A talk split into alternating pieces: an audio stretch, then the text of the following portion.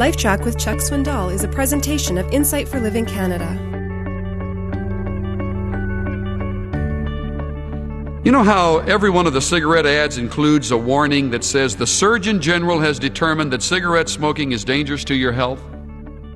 I wish a similar warning could appear at the bottom of every diploma of every person who graduates in the field of business and or finance, whether it's a bachelor's or a master's degree, that reads, warning, the God of heaven has determined that success can be lethal. And just kind of leave it for a person to look at when he or she begins a career in the field of business. That ought to be, but it never will be. And so we're sort of left to our own devices, listening to the counsel of the world system, watching our peers, observing our parents, taking note of those so-called success models, and we believe that the dream is real. But it's a lie. Just in the last few days, have had occasion to look into the face of a man, 47 years old. His past life has been strewn with the marks of what you and I would call success, if you view it just externally. He has, I should add, also in the process, just about lost all relationship with his wife and all of the relationship with his children. He has two, a boy who will hardly speak to him and a daughter who said to him recently, I don't like being with you anymore, Daddy. His wife is afraid of him. But he's made it pretty much to the top. At least he did until August, where he was found stealing from his company, some $15,000. The company chose not to indict him and to take him before the court of law because he promises to pay it back and has pretty much paid most of it back. But here's a man who has now lost his job, lost his reputation, lost the one thing that gave him identity.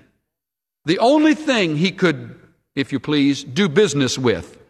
He was adding, by the way, half days on Sunday to his schedule of 6 days a week, so that it was now 6.5. And he said, had I continued, it would have been a solid 7 days a week, at least 12 to 14 hours a day. I was on my way.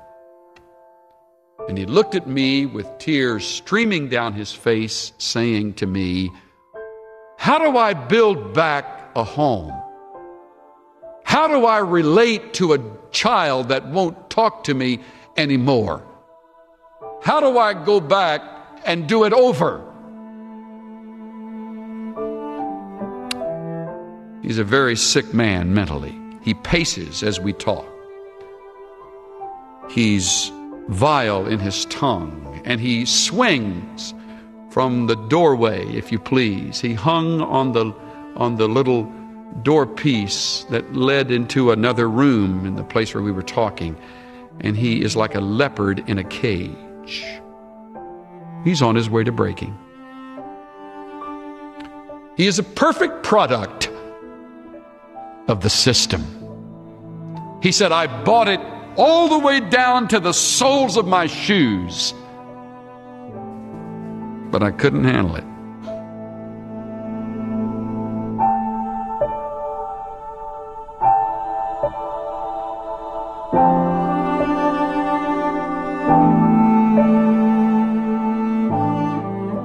King Solomon found the futile climb up the ladder of success was all vanity, and that the loneliest wine often came from the top dog. Material gain will never satisfy your spiritual hunger. Neither will power, prestige, or success.